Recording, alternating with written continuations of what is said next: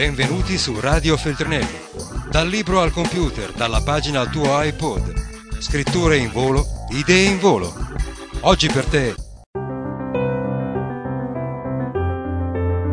Simonetta Agnello Hornby, Occhi che non piangono mai. Un podcast sulla violenza domestica. Produzione Gian Giacomo Feltrinelli Editore. Sono gli occhi che parlano alle persone. Non siamo più abituati a leggere negli occhi degli altri. Spesso l'occhio della donna è truccato, per cui è difficile superare il mascara pesante, il nero e guardare negli occhi.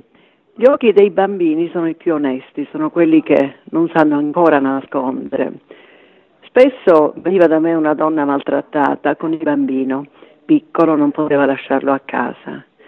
Ed erano quegli occhi occhi impauriti ma fieri, occhi che avevano imparato a mentire, che mi dicevano la storia della mamma, prima ancora che lei potesse spiegarmi quello che succedeva tra lei e il marito o il compagno.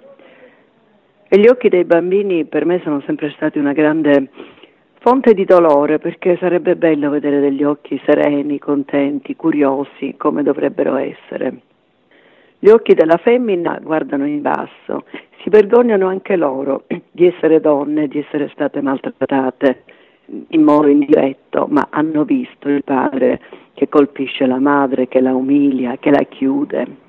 Gli occhi del maschietto sono confusi, non sanno qual è il modello che devono seguire, come papà oppure no.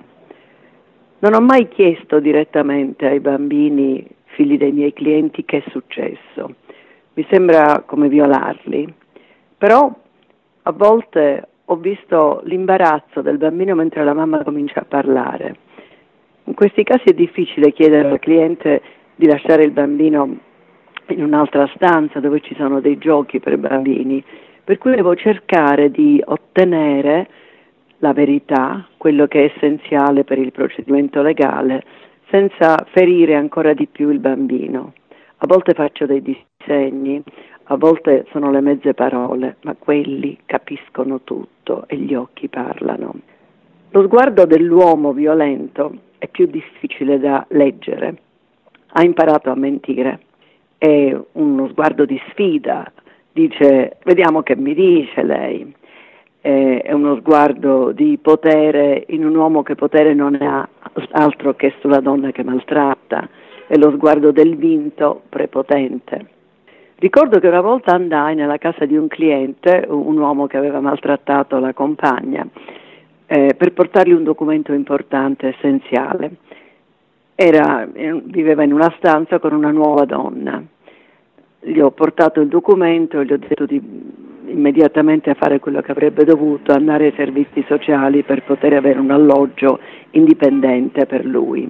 Lo ha letto e mi ha guardata con uno sguardo di odio che non ho mai visto prima nella mia vita e mi ha detto è colpa sua che questa donna non mi ha ripreso. Ora io sono con questa, c'era lì davanti la ragazzina timida, già maltrattata, eh, che lo guardava adorante. Ha acchiappato il bicchiere che avevo in mano e me l'ha gettato addosso. L'ho evitato. Sono uscita di corsa, sono andata alla mia macchina, lui era dall'altro lato del marciapiede e mi tirava la carta che prendeva da terra, eh, c'era un mucchio di carta da portare via, urlando come un pazzo. Ecco, questa è l'unica volta della mia vita in cui ho visto violenza contro di me, violenza di un vinto.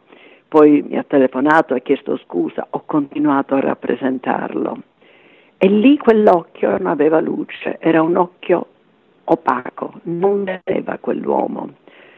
Mi chiedo tante volte se non dovessero insegnarci a leggere negli occhi degli altri, a noi avvocati, a noi operatori in questo caso, perché potremmo forse cercare di intervenire ancora prima di quando non è più un intervento che può portare al successo. Successo in questi casi è soltanto che la vittima e l'uomo violento capiscano che non è giusto essere violenti e che non è giusto essere vittima il resto della loro vita devono crearlo loro separatamente o insieme e soprattutto devono evitare di incappare di nuovo in una compagna o un compagno che accettino o vogliano essere violenti.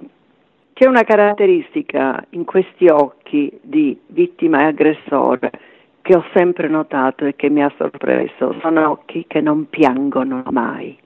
Le lacrime non hanno un ruolo nella infelicità di chi è aggressore e di chi è aggredito.